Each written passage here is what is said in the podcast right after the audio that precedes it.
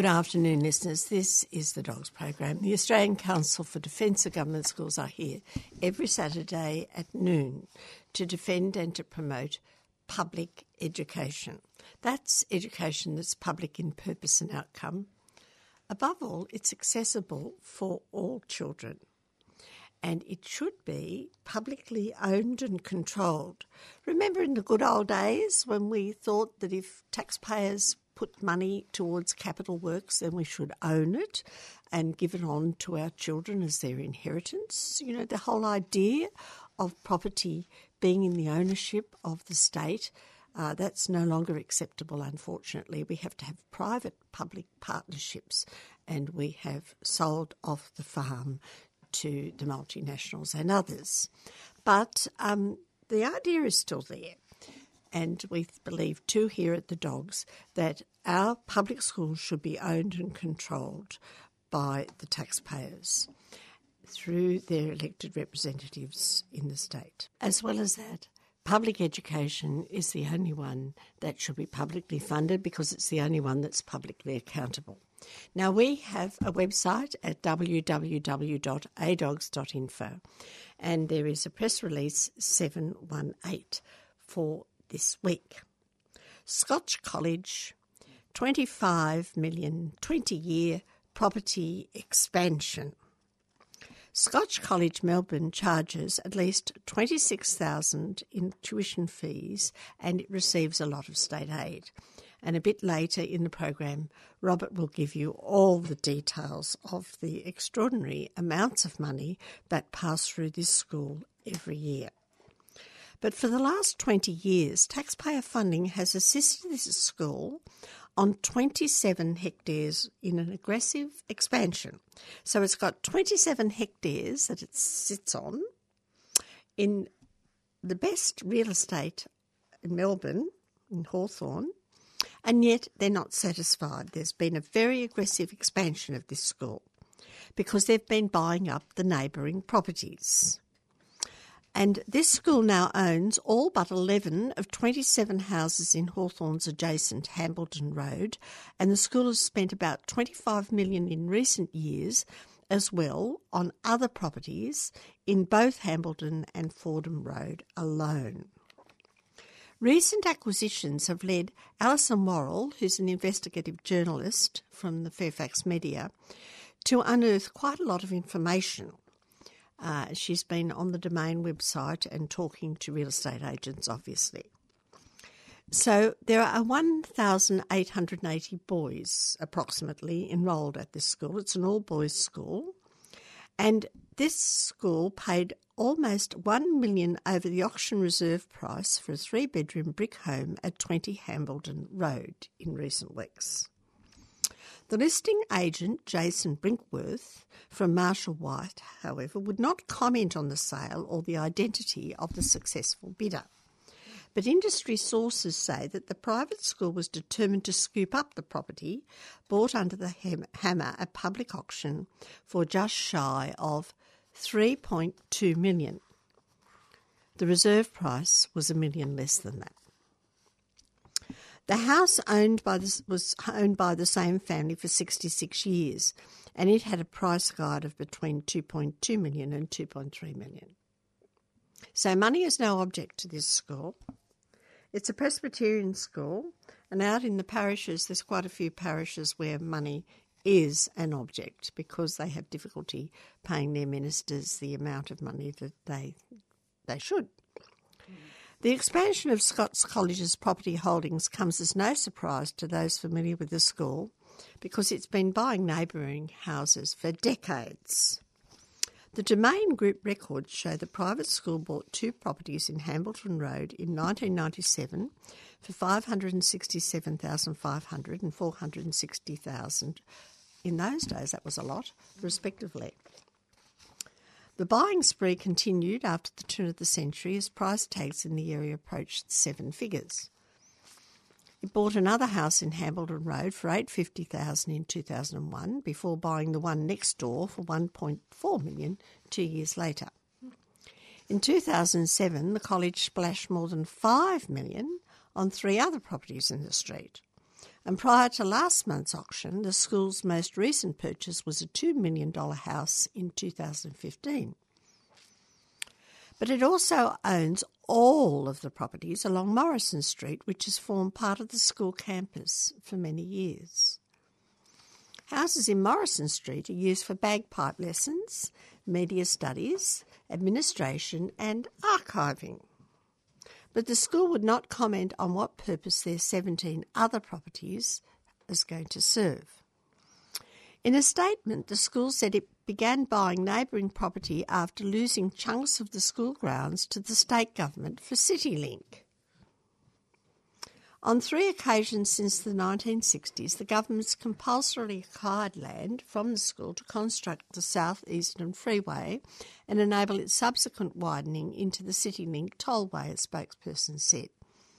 Bound otherwise by the tollway, Yarra River and Glenferrie Road, the school has a long term strategy to re establish grounds lost to the tollway by acquiring land to the north. Apparently, their hectares are not enough. In 2013, and I remember the dogs talked about this, the then Napthine government paid Scotch College 5.4 million for a thin strip of land after the school knocked back earlier offers of 1 million. After all, these are Scots. They do know about money. The school also received 4.1 million in compensation for land acquired for the expansion of the Southeastern Freeway, which is now the Monash Freeway, in the mid 1990s. It's rare for properties within a stone's throw of a prestigious school to be listed on the market, and they typically fetch a premium price. But the Domain Group chief economist, Andrew Wilson, said that Scotch Hill which is the area near the school, was regarded as part of the ultra prestige market. And he described the school's purchases as very timely and financially positive investments. Now, the My School website has some very interesting information about this school, which gives you an idea of how it is that they can indulge in these extraordinary uh, property investments. I mean, this this is multinational type company. We're not into Adani quite. We're not into the billions of dollars, but we're certainly talking millions, and we're also talking taxpayer money going to this school, which has got such an extraordinary um, financial base and is blessed, really blessed with such extraordinary financial managers who can manage to get so much money in property um, acquisitions out of our state and our federal governments. But Robert is champing at the bit here to tell you a little bit more about Scotch College. Thank you very much, Jane. Yes, welcome to the Dogs program here on 3CR 855 on the AM dial and podcast on the WWWs. That is to say, www.3cr.org.au. Yeah, no, Scots College. Oh dear. If I say anything at all about Scots College, I'm sure people will say that I'm indulging in what I think Matthias Cormann was talking about yesterday as the politics of envy. oh, that's right, because I'm envious of Scots College. I, I want all their money, and I wish I'd been there, and oh, my parents were horrible for not sending me there. I'd, I don't accept that. I, I think th- there's a lot of waste of money when you have a look at the NAPLAN results, Robert. Uh, I think most definitely there is, and I think it's actually fair comment. I think if they are taking this money from the government, that they to, can be held responsible for that money, which is exactly what I'm about to do. Mm. Um, everything I'm telling you is freely available information. There's no secret squirrel stuff. I haven't got a spy on the inside or anything like that. Actually, I do, but um, I'm not. I don't have to use them to actually tell you what I'm about to tell you to do with Scots College. First thing I'd like to do is tell you what Scots College says about itself, and then I'd like to tell you what various people have written, written into the age about Scots College. And in between me telling you what Scots College says about themselves and what other people say, I'd like to just give you a few little facts in between. But firstly, this is what Scots College says about themselves. They are, in fact, the oldest, this is, this is a fact, mm-hmm. the oldest continuing secondary college, continuing secondary school in Victoria. It lives on 27 hectares beside the Yarra River in Hawthorn, probably some of the most valuable property in Australia. Started off in Collins Street. And it seeks to develop boys individually to their full potential across broad based liberal curriculum, all of which is true. Scotch is affiliated with the Presbyterian Church of Victoria. That's also true. And embraces the egalitarianism of its Scottish heritage. Yeah, uh, we'll come back to this idea of Scots College being egalitarian. Just to remind those listeners, egalitarian. Jean, what does egalitarianism mean? Just just before we go any further. I thought it was the Enlightenment idea that all men are equal under God, at least, uh, for the Presbyterians, yes. So all men are equal. And it is men because it's a boys' school, um, although I'm sure there are some female teachers there. Um, they say, while welcoming students of all faiths, Christian teachings underpin Scots philosophy and practices, which is to say, it is a Christian school, in fact, a Presbyterian school. Um, it says enrolments in the main entry levels are largely non selective. Boys are offered a rich diversity of experiences, including exceptional opportunities in music and drama, an extensive sporting program, and numerous outdoor activities. Non selective? This, this, They've got to pay fees. uh, Sorry. I, no, no, no, no, Jane. It's, it's a fair comment, but I'm, I'm actually saying what they say about themselves. Some of this is just true. Some of it, of course, is deeply contentious. but I'm reading this here from the Scotch College website, um, so it's what they say about themselves. Um, in fact, it's the perfect school. I go on to say, amidst a caring environment, emphasis is placed on finding for each boy interests that can be become passions whilst improving outcomes. Boys are encouraged to engage with humour and compassion, to be curious, and to reflect upon the world as it has evolved and how it might be made to evolve. Perfect. What a perfect school. What, what a lovely sentence. I really like that. Um, that's great. Um, just to let you know that 83% of the kids that go to that school are in the top quartile. They are the 83% come from the richest sections of Australia. Um, 83%, that means it's not particularly egalitarian. 11% come from the next quartile down, that is the somewhat rich they're the, they're the, ones that sacrifice. They're the sacrificing parents, aren't they? They are indeed, those 11%. And then 3% come from the bottom quartile. They are the poorest people of Australia. And I bet you to a million dollars, in fact, I can tell you straight up that those 3%, they're scholarship kids. Uh, they are, when they say mostly non selective, oh no, they select the, the, brightest and the best from the poor to boost their um, rankings. So that's what Scotch College says about itself. Now, okay, this is a perfect school because any school that takes interests and makes them become passions, improves their outcomes, and encourages humour and compassion and curiosity is, as far as I'm concerned, a brilliant school.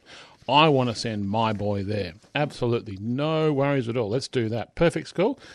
Right, I have to cough up on Be average careful, 20, 26 point, 26,897 kids. Uh, it's $26,897 per kid per year. So I have to cough up $27 per year to send my boy there. Your grandfather went there, Robert. Be careful. Actually, no. Well, indeed. Well, okay, my grandfather went there. That's nice. So you've fallen down in the world, Robert fallen down, risen up. Oh, well, let's, let's just well, let's just let's just talk about or me wanting you? to send my son to this perfect school, this perfect school that does all these perfect things. Um, I've got to cough up twenty seven thousand dollars a year. Now that's that, that's from prep to twelve. Twenty-seven thousand dollars. That's the median. It'll be less when they're younger and more when they're when they're older. That's just the base. That's just to get in the door. That's not other fees and charges. Twenty-seven thousand dollars per year. Now, we know, if you're in, well, I know, and I can share with you because I've shared it with you before, how much money it costs to educate a child in Australia to a gold standard. It costs, independent, well, you know, dependent upon a region, dependent upon ethnicity, depending upon whether their first language is English, depending upon the income of their parents, depending upon all those things. If you took a number in the middle, 15000 $15,000 per year per kid is going to get you a gold standard. We'll be up there with Finland if we're spending that and, and allocating it across the public school sector for sure. Uh, well, so 27,000 is what it costs to send a child to Scots College. That's as a parent. And you go, wow, you as a parent are spending more money, like almost twice as much money as what's required to get an excellent education. So well done. Does the government then need to top up your fees? Well, the answer is yes. Yes, yes, they do. The government coughs up around about $3,500 on top of that for the child who goes, for my child who goes to Scots College. in proportion to the to the fees that the parents pay, it's actually quite small. But in sheer numbers, yeah, um, over th- well, about three and a half thousand dollars is a lot of money. It doesn't necessarily need, need to be spent. Now, bear in mind at Scots College, it's a very big school. Being a very big school, it has an enrolment of almost 2,000 kids going to Scots College. That's almost 2,000 kids getting this perfect education, which means that the total fees from parents each year are over $50 million. Over $50 million is going into the education of these 2,000 kids. You, you do the maths. And that's from just the parents. The state and federal governments are coughing up each year to educate these children on top of the money that the parents contribute almost $6.5 million per year to the children of Scots College. $6.5 million per year. Now, these are the facts. So, Scots College is a perfect school. That's what they say. They say they are an egalitarian school, even though very, very, very, very few poor people go there. Um, but you know what? I'm talking to probably a, a, largely and proportionately largely Melbourne audience. You guys know that already. you guys know you can't get your kid into Scots College because one, you don't have the money, and two, you have to go on a waiting list that's years long. Um, I know people who want their child to go to Scots College. They have to put them on the waiting list before they're born. You enrol in the school before you have the child. That's the way it works in Melbourne. What do you produce, a Mr. Kennett or a Mr. Guy? Uh, well, producing a Mr. Guy might be problematic. Mr. Guy's on the nose. We won't go into that. Um, but all I'm saying is that all in all, even though the parents are coughing up almost more than twice what's required to educate their children well, children well, the government is also subsidising the education for the students at Scots College to the tune of $6.5 million per year. So that's $6.5 million in 2017, $6.5 million in 2018, 2019. Every year, Scots College takes money from the taxpayer to do what they do, to have their perfect school. Now, politics of envy aside, um, that's just wrong. Um, you call it for what it is. And in fact, many people, because Scots College has embarked upon, as Jane was pointing out, um, some interesting property acquisitions to make themselves even wealthier, a lot of people have actually just had enough. And uh, Dale, if you'd like to share some various opinions from various individuals around Melbourne through the Age newspaper who've expressed themselves. Hmm. Thanks, Rob. Yes, uh, there's been quite a few expressions of uh, opinion on this issue. In the Age on the 15th, or, or the, on the 23rd of August, on page 15, uh, Cynthia says it's great to see the government education funding help Scotch College with its $25 million property spending spree. And Phil says uh, Scotch College buys a house for $1 million above the reserve, but Scott Morrison says inequality is not increasing in Australia. And Wendy says uh, education funding helping to reduce housing availability. And then Anthony from St Andrews has written a letter, uh, Scotch not on the rocks, concerning Scotch College continues property buying spree, splashing $3.1 million for Hawthorn House. Uh, article from The Age on the 22nd. Uh, good on Scotch College for its economic management and forward planning. But does it still need government funding if it's splashing this kind of cash where governments when government schools are falling down around students' ears? Yeah, no, absolutely right. Now, I've told you about the recurrent funding that people get from their parents, and I talk about recurrent funding that the Scots College gets from the government. What I haven't told you about, and relates very specifically to what Jim was talking about, is how they spend their money. Now, every year, for, for years and years and years, almost a decade, since 2008 certainly, which is when we've been had access to these figures, um, the state and federal governments have been coughing up between five and a half and now six and a half million dollars per year to the school. Just to let you know that last year, the income allocated to current capital projects at Scots College, those building stuff, you know, swimming pools and tennis courts and, you know, whatever they feel like. Just the building stuff, not not education stuff, not paying teachers, not not running administration, not not do, not doing anything like that, just building things and buying up whole streets of a very prestigious suburb. Well, actually, and we'll come to that. This is income allocated to current capital projects excluding the buying of property. That is $5.12 million in one year, which is less than the amount of money that they get from the state and federal governments. So basically, they're taking money from the taxpayers and building stuff with it. Not not educating kids. They're just taking that as pure profit and building stuff to enhance the reputation of the school by creating more capital works. That's in a year. Five and a bit million dollars of capital expenditure on stuff in the school for a year.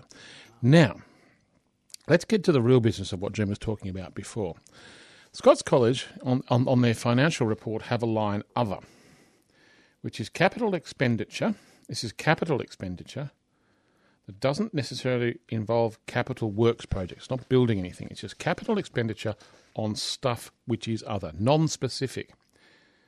In the last year, okay, that's 2016 2017, almost $17 million was spent by the Scots College on other capital expenditures, other than building stuff, other than projects almost $17 million, and Jean can now tell you, because we've worked it out, they're buying up property. They're buying up investment property with parents' money and with government money. Could that money be better spent somewhere else in this state to the benefit of the children of Victoria? The answer really, really simple. The answer is just yes. They're buying up housing stock, housing stock that people live in. Hmm. In Hawthorn and Toorak. Around where they want, because yeah. I mean, I won't go back to the days when they put in the Monash Freeway extension and Scots College got millions of dollars in compensation from the state government because, oh heavens, various members of the state government were happen to happen to be on the board of Scots College. Oh, they have good, good, good lawyers who are good at negotiating, Robert. Mm. Good deals. Mm. Indeed. Good willers and dealers. Mm. So, if we were talking about such situations in the Philippines or in a, a, country in Africa or even a country in Eastern Europe, there would be words bandied around like corruption. There would be bandied words around about, well, how can this possibly happen? It's not to the benefit of the people, it's the benefit of a small number of people in Scots It's all Coast. legal, all very legal. Oh, absolutely. I'm not saying it's not legal. Not at all. That would be a terrible thing to say on 3CR Community Radio 855 on the AM dial. What I'm saying is, under similar circumstances in various countries, various various people will be questioned about the propriety and appropriateness of such deals, and the propriety and appropriateness of such money being allocated by the government to Scots College for the education of the children there. They don't need it. Never have. Never have. Why, Jean, do Scots College take money from the government? Why? Well, it's very simple, I think. Perhaps you can answer the question, or perhaps I can. Because they want it. They are greedy. They don't need it. They just build something that's nice and looks good, and that means that they can charge more fees to the students next year because the parents think it's an even better place to send their kids to. It's a, it's a sort of uh, it's a diminishing returns thing. I think Scots College and perhaps King's School, they are the two really prestigious schools that could actually lead the way in saying they want to be genuinely independent. We do need genuinely independent schools in Australia, um, but uh, these are the two schools that could actually afford to do so. Hmm. Uh, the and the Presbyterians do have in their history, particularly with, with, with the Wee Frees, a whole historical tradition of going it alone without state help uh, having complete separation of church and state. And I think it's very, very sad that the Presbyterian Church, as a Christian church, uh, is allowing itself to be um, led by the nose by uh, pres- people who want prestigious mm. schools, the parents and so on. You see, quite frankly, if they weren't taking taxpayers' money and they were charging twenty-seven thousand dollars a year per student, if they none weren't of taking, your business, Robert. it's absolutely none of my business. I wouldn't be talking about it on the radio because it's none of my business. It's a private enterprise. Um, they would have certain obligations under the Australian national curriculum to teach certain things in certain ways. That's fair enough, and I think they think that's fair enough. Too. I don't think they'd argue that point. They were for eighty years when your grandfather was there, for example. They were genuinely independent. Indeed. Um, so if they if they weren't taking six million or six and a half million dollars a year, I wouldn't be talking about it. I wouldn't be completely outraged. That's a complete waste of money. I want that money to go to, to Maribyrnong. I want that money to go out to Sunshine. I want that money to go down to Pakenham. I want that money to go to a good, solid secondary college so they can just take a bit of that money, a bit of that money, and hire some teachers' aides. A bit of that money. And basically make sure that the roof of the gym doesn't leak. It takes a little bit of that money, a couple of hundred thousand dollars, to a, you know to well, let's think about it, a couple of hundred thousand dollars to about thirty different secondary colleges around Australia. Oh, Victoria, wouldn't the principals be over the moon? And I tell you right now, a principal in a secondary college in Victoria knows how to manage their money. They'll take $100,000 and they'll stretch it out as thin as they can for the best possible benefit for their students because that's what principals have to do in Victoria. Six and a half million at Scots College, it's just wasted on the top.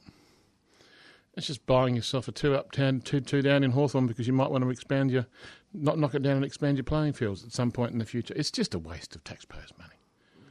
It can't be justified under, under any situation. In fact, I haven't heard an argument that specifically justifies the spending of money spending of taxpayers' money on the students at Scots College. In fact, the people at Scots College go, well, you know, everyone else gets it, so why don't we? That's it. That's the only reason. That's the only justification they have. It's time they said, just get off our back and leave us alone. We're independent. We want to be independent. Take your money and run with it to the nearest poor mm-hmm. state school. I'll, really I will. I will stop talking. I will stop talking about Scots College the minute they stop taking taxpayers' money. Really, really simple. I'll stop talking about it. Um, and the people in the age will stop talking about it because, again, it'll be none of their business. Well, let's have a break from talking and have a bit of music, and then we'll come back with some more interesting material.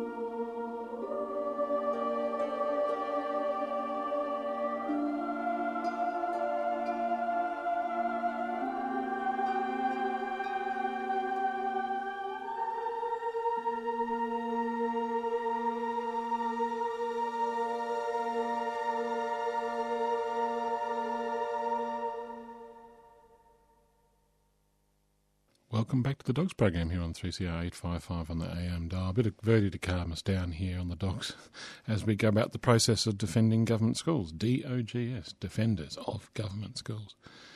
Um, yeah, listen to 3CR, obviously, 855 and the AM dial. It's good to have our regular listeners back and also any new listeners.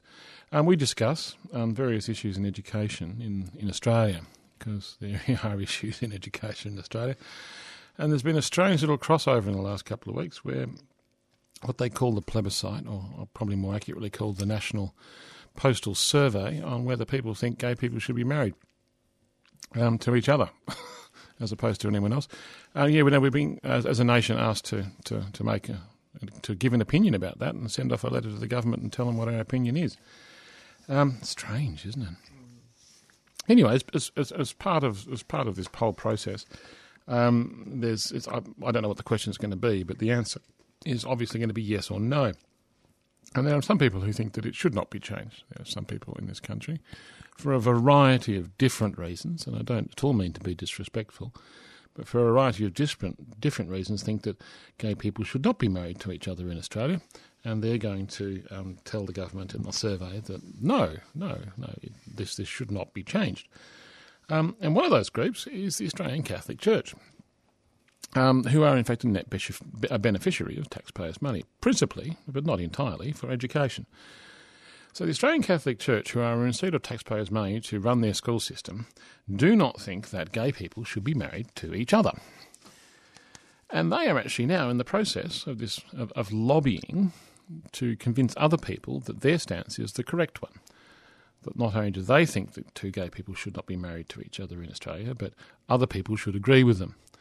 And one of the ways they're doing this is they're saying that anyone who works in, the, in any of their institutions, any of their hospitals or their schools or anything like that, all of which, by the way, those hospitals and schools are taxpayer funded, um, uh, can get fired. In fact, will be fired. And they're having a great deal to say, and this is very interesting, on both sides actually, about freedom of religion, freedom mm. of hmm. conscience, if you like. Um, I wish well, they'd freedom of conscience stance. and freedom of religion, two different things. I think you'll find, but yes, yes, no, no, no, um, very similar. But um, I wish they'd taken this stance, the Catholic Church, and its school school representatives back in 1981 with the Dogs case on Section 116, because they managed to get rid of religious freedom in the Dogs case in 1981, and now they're screaming that they want it. I wish there was a bit of consistency here because uh, the idea of freedom of religion and freedom of conscience is a very, very important one, and we've lost it. Hmm. Indeed. So we have this survey on same sex marriage, which means that what goes on between two consenting gay people and whether they can and can't get married is now a political issue. And of course, when it comes to political issues, the Catholic Church has a habit in Australia of just wading in. Um, politics, yes, we're there, we're the Catholic Church, we're going to tell Catholics how to vote we're going to tell Catholics what we are going to do as an institution. Um, and what they say is very, very simple. They are now threatening to fire, to cease and terminate the employment of teachers, nurses, and other employees who marry their same sex partners if gay marriage is legalised. And this is a dramatic move, of course, uh, by the Catholic Church in particular. I'm actually quoting in part from a report by Michael uh, from the Fairfax Press in an article published in The Age on August the 20th, 2017. And he actually went and had a chat to the Archbishop of Melbourne, uh, Denis Hart. And in that chat, the Archbishop said um, very simply um, that of the 180,000 employees in Catholic institutions in Australia, 180,000 employees, they were all of them expected to uphold the teachings of the Catholic Church totally. And any defiance of the teachings of the Catholic Church on behalf of any employers would be treated very seriously.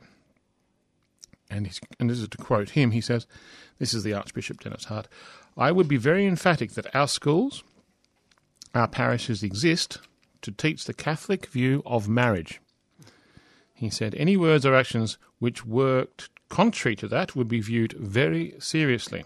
What about children? Says, oh, what about the children of people who've been divorced or children of sole parents? For many, many years, these children have been not acceptable in a lot of Catholic schools, but they have been acceptable in uh, the state school system. Oh, the question of acceptability in the state school is just, oh, it's a ridiculous question.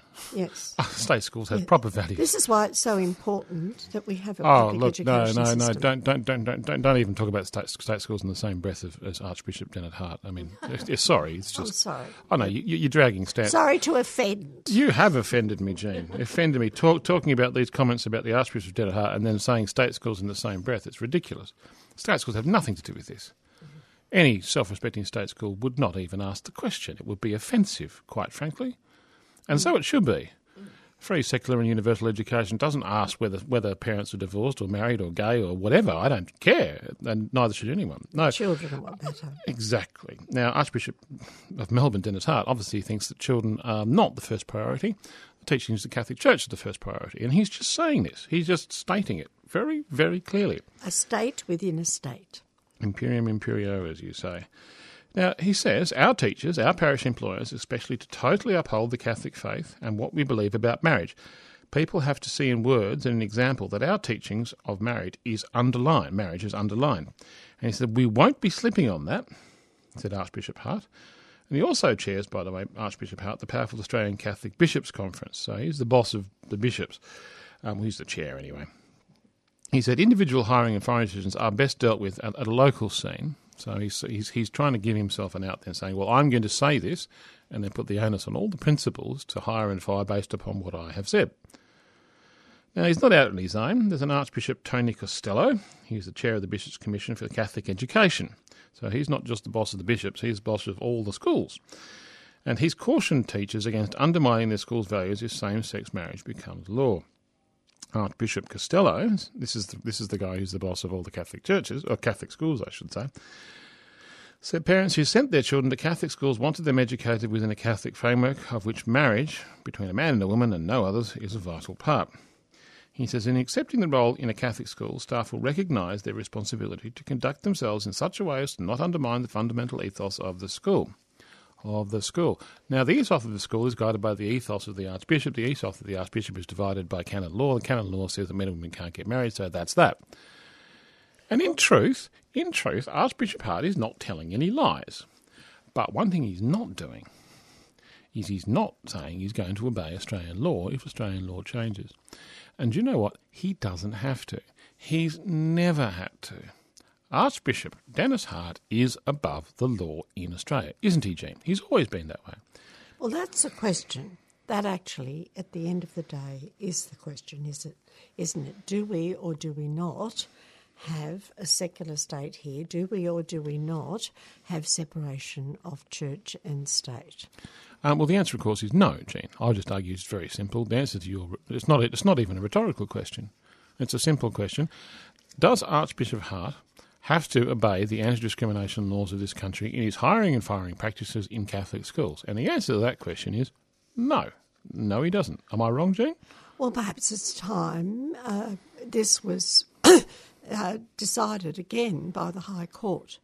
Or perhaps the High Court should be put on trial in this matter in the same way as it's being put on trial at the moment concerning um, dual citizenship. If you go for a job at the Australian Catholic University, as part of the interview process, you have to quote your, your rosaries. That's it. You just do. And if you don't, um, you may not get the job. Um, if you go to a, Well, you have the friend to tell you this, Oh, oh, absolutely. Oh, well, it's just a very simple thing. If you go and, and you're a teacher and you want to work in a Catholic school system and you are living out of wedlock, if you are having a relationship with someone to which you are not married in the Catholic faith, and you are expected in that school currently to not share that information with the children, to actually live in a world, and it's a very simple world. It's, it's, it's, it, this whole thing came up in, and we have a name for it now. It's called "Don't Ask, Don't Tell." If you're a good teacher, the Catholic school, you're a good teacher, we'll have you. But um, if you're living out of wedlock, you're being asked to don't ask. No one's going to ask you, and you're not to tell anyone. Well, this If the children was- ask you, if you tell them, you'll get sacked.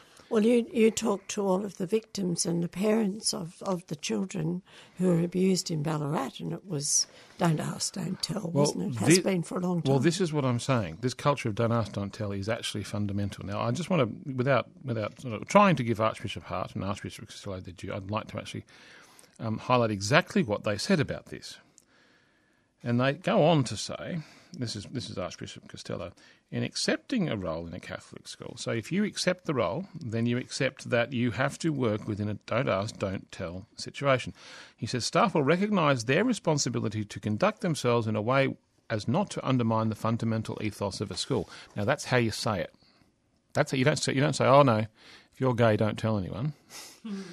You go, you have to act and recognise your responsibility to conduct yourself in a way that will not undermine the fundamental ethos of the school, or you'll be sacked. Like all other employees, the Catholic Church, employers, the Catholic Church should be able to ensure its values are upheld by those who choose to work for the organisation. Once again, they should be allowed to do this so long as they don't take state money. Indeed. If they were genuinely independent, then that's fine. It's none of your business, Robert. Uh, they've made it your business by taking state taxpayers' money.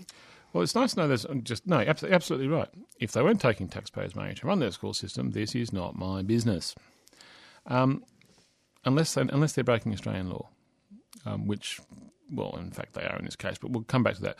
Now, Michael Koziol is a journalist, so he's had a chat to the Archbishop Denis Hart, he's had a chat to Archbishop Doris Costelloe. They've been very clear, saying if if if you don't obey by a don't ask, don't tell policy, you're in trouble.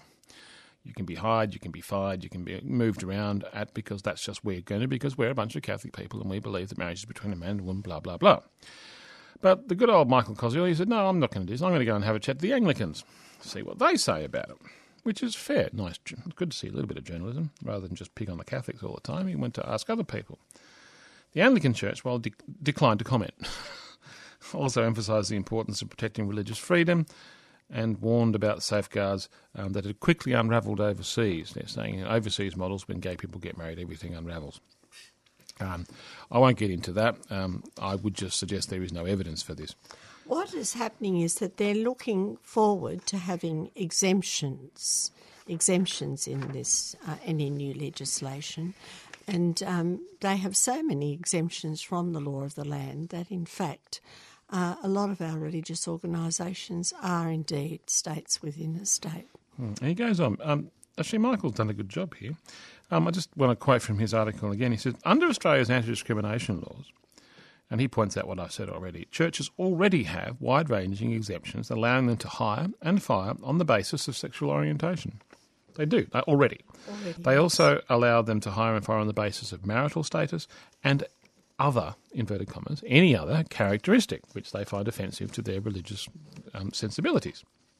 Now, while LGBTI employers are often tolerated by church employers, they think a same sex wedding may be considered a public denunciation of church teachings on marriage.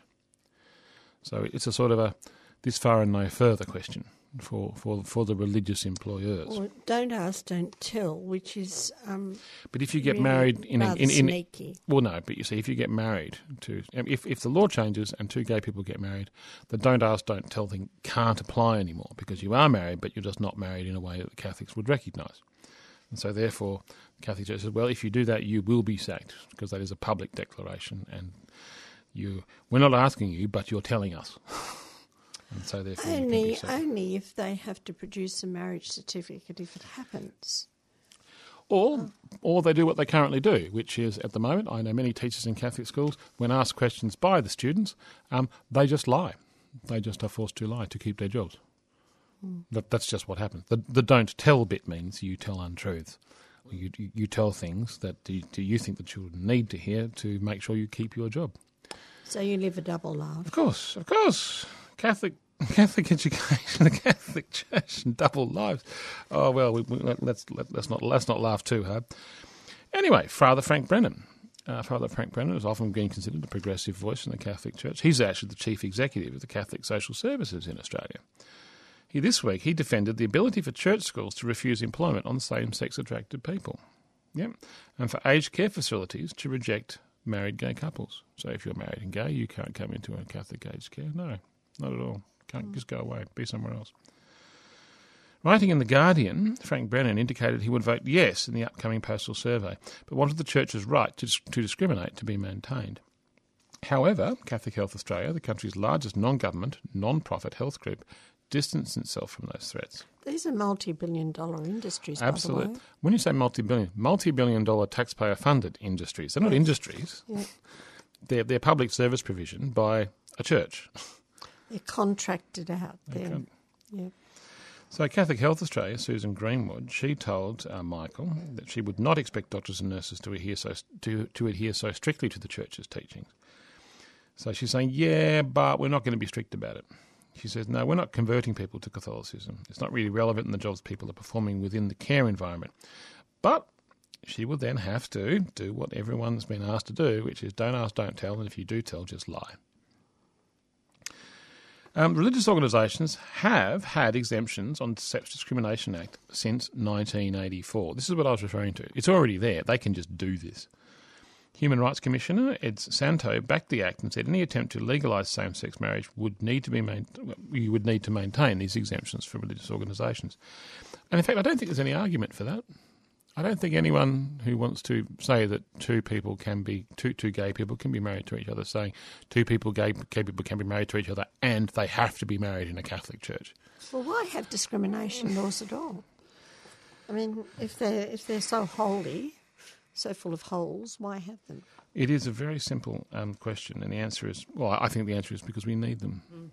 I think because we need those laws. We need those laws to protect the vulnerable. We need those laws so that if someone doesn't get a job because of the colour of their skin, we need to have some recourse at law to stop that actually happening. But in thirty, in in in, in fact, a large proportion of the schools throughout Australia, um, they don't apply. I mean, that's a big hole in discrimination law, isn't it? Massive If hole. you think about it. Well, no, absolutely it is. So um, it's not just freedom of religion, it's also freedom from religion for um, these people who are vulnerable.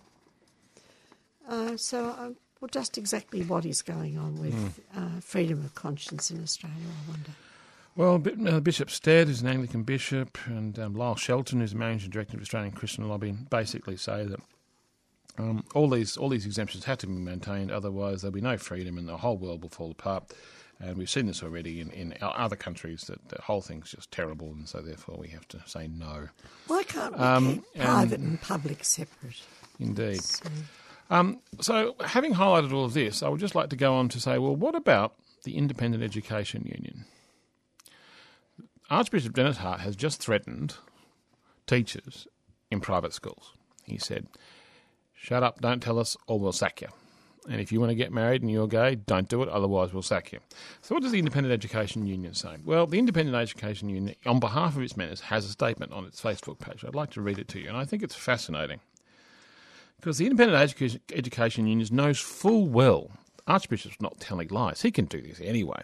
He can do whatever he likes, and they have, and, and the employees for whom, whom who are members of this union have no protections whatsoever. So this is their response. They say, "We stand with our members, and any threat regarding employment will not go unchallenged." Our members are capable of being mindful and respectful of the values of schools in which they work, but are not, but are also entitled to private lives. This is this is your argument, Jane. And the vast majority of principals and school leaders at a local area understand this. So they're saying is you don't need protection under law. Everyone will be nice to everyone else, and teachers can have their private lives private and still be respectful of the values of the school in which they work. So that's that's that's the official statement from the Independent Education Union, which is just let it lie. Everyone will be nice to each other. But the comments are interesting, and there are many, many, many other comments on this. Uh, I, I, I won't read you them all, but some of them are actually calling into question exactly what's going on here. The independent uh, union is always dependent upon the state school unions to fight for their uh, rights and also their uh, wages. So don't make any mistake about that. Tame Cat Union. Well, Brenda Brenda Fairden, he says regarding, and this is regarding living with a partner outside of marriage. The Catholic school expect- expectation is that one keeps one private life to oneself. She says, she says, I don't work in a Catholic school, but I find children ask a lot of stuff. I tell nothing that I don't choose to tell them, but I do find them in a situation when they, when they, I have to actually hmm. tell a lie. Now, the Independent Education Union has of Victoria and Tasmania has replied to Brenda as, as an organisation. They said, Hello, Brenda. If we are made aware of threats to the employment of our members over this issue from any other employers, our response will be the same. And the response is everyone should be nice to each other, and most principals understand this. Because they have no protection really in law because of the exemptions from the Discrimination Act. Mm. Anyway, Brenda then goes on to say, I think this is rather interesting. She, she's a bit of a troublemaker, I think, like yourself, Jean, and probably even like me and Dale. She says, One of the things I find amusing about the Independent Education Union's willingness to condemn Catholic schools is that the likelihood of the livelihood of IEU union workers depend on Catholic schools. If you remove religion from schools and all schools can revert to the secular, your members will actually be out of a job. So, you know, the Catholic edu- or private education systems is functionally parasitic on the state in Australia. It just is, and the Independent Education Union is parasitic on the private school system. That's, I mean, they kind of have to be, and that's not. No, they're pa- parasitic on the state school unions, Robert, as to well, actually like fight the, for the hmm. rights of teachers. Have been for years. Indeed. Yes. So. Well, Mark Flood um, sort of mentions that the character, as defined by the ethos of Catholic schools, is are actually representing the values of the Church and presenting the compassionate face of Christ to the world, respecting the dignity of every person, and all that sort of stuff. But no, actually, the Catholic Church isn't just about those broader ideas. The Catholic Church is about what Archbishop Denis Hart says it's about, because he's the Archbishop. and Mr. Costelloe, he's in charge of the Catholic schools. And as a Catholic friend of mine pointed out, each diocese is different. So what, hap- what goes on in one doesn't isn't necessarily what goes on in another. And all of this is true. But there is a collective responsibility. So, well, uh, no, those Catholics down in Melbourne are doing bad things, not us Catholics up here in Bathurst. It all goes. And I'm going, what's that got to do with anything? It's a question of principle. It's a question of taxpayers' money. You're getting the money whether whether you're good or you're bad, and you're saying it doesn't matter. Rob, Robert, you're talking about a multinational uh, organisation with its centre in Rome in a few acres, uh, and it's called the Vatican. Hmm. It's a it's a very hierarchical organisation. This one you're talking about. Well, it's interesting. I mean, just to just just to distract Brenda, oh, I like Brenda. I think you would too, Jane. Uh, she says, "What's the edu- independent education union doing about Islamic school members?" As a casual relief teacher, I was asked by an agency whether I would wear a headscarf in order to teach in an Islamic school. I said I wouldn't, and I gathered that excluded me. It was easier to criticise Catholicism, I suppose, she says. The reality is that I would not expect to teach in an Islamic school if I was not willing to live by the religious rules. I was not willing to abide by the headdress religion requirements, so I accepted that I could not work in a, in, in, in a Muslim school. So she's got the religious freedom argument down as well. I think it's actually a fair point that she makes. Oh yes, the Islamic schools uh, require all sorts of other other requirements for um, uh, wear and tear too when they uh, mm. when they have young girls going out as students, particularly. And someone else, Christopher, just on a different point, Christopher Duncan points out.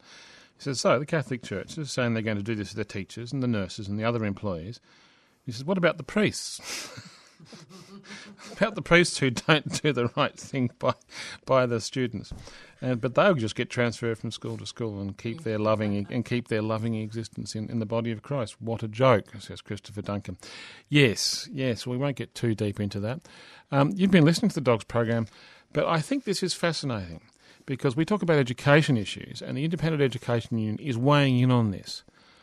But their weighing in is all full of if, ifs and buts because they are not independent educate. They are the dependent education union, and they're dependent upon the employers, which are of course, of course, the private schools of Australia. Everything it's all saying, rather sad. Everything you're saying, Robert, in fact, gets back to um, the second uh, part of what the dogs are about.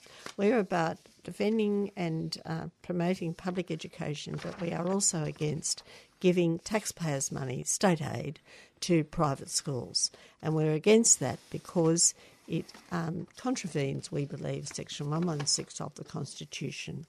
It undermines religious freedom in this country, freedom of conscience, which is one of the base, most basic human rights that you can uh, find throughout history. And there's one place in the education setting in Australia where you can find this, and I think this is the point. Yes. At the end of this discussion, where we can, and we really should, talk about the values of state education, the values of a, of, of a state secondary school, the values of a state primary school, the values of a university that is not religiously based, um, values of education that are secular. It is open in access. It's open in access to every child, to every teacher, uh, to every cleaner, to every administrator, and there are no requirements of either a financial, political, or religious nature put upon anybody who has access to a state public education system. It's so basic. Imagine, Jean, the Vice Chancellor of Melbourne University gets up and says what Archbishop Denis Hart says about his university. Oh, no, no. If anyone comes to this university and they don't hold the values that, that, that we hold as a university, they will be safe, they'll be taken out. If they want to be um, heterosexual, uh, transgender, homosexual, whatever, will be just some random thing that they say, no, no, you, you, you will be excluded from our organisation. If any vice chancellor of any any university said what has been said here by the people who run the Catholic education system in Australia, uh, they'd be sacked the next day. They in can- fact, they wouldn't last the day. If any principal in any secondary college said or did anything like that, they wouldn't last the day. They'd get a big brown box, all their stuff would be would be chucked in it, and they would be kicked out the front door, probably very nicely and not very violently, but they would be out of a job on that day if they said anything like this because it is abhorrent that taxpayers' money should be given to people who talk about things like this in this way. Without the taxpayers' money, they can do what they like as far as the dogs are concerned. And I None think of that's it's none of my business. But we've come to the end of the dogs program, of course. We've had a very interesting week in terms of policy, both in terms of separation of religion and state and education scene in Australia. Uh, we hope to have your company, of course, next week. But until next week, um, you can, in fact, investigate what we've been saying on our website. Um, so if you missed the dogs for the week and you want to find out more, get on our website at www.adogs, one word, adogs.info. That's www.adogs.info. Or you can, if you've already listened to the podcast, that's fine. But if you want to check on some facts and listen to the show again, you can on the 3CR website at uh, 3cr.org.au. But until next week, from G, myself, and Dale, it's bye for now.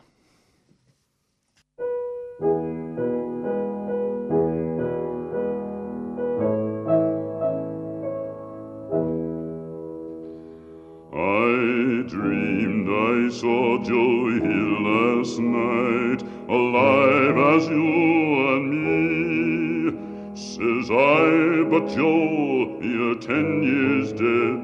I never died, says he. I never died, says he. In Salt Lake City, just as I am standing by my bed. They framed you on a murder charge, says Joe, but I ain't dead. Says Joe, but I ain't dead. The copper bosses killed you, Joe. They shot you, Joe, says I. Takes more than guns to kill a man, says Joe. I didn't die, says Joe. I didn't die and standing there as big as life, and smiling with his eyes, says Joe, what they can never kill, went on to organize, went on to organize. From San Diego up to Maine, in every mine and mill, where workers strike and organize, it's there you'll find Joe Hill. It's there you'll find Joe Hill. I dreamed I saw Joe Hill last night, alive as you and me. Says I, but Joe, you're ten years dead. I never died, says he.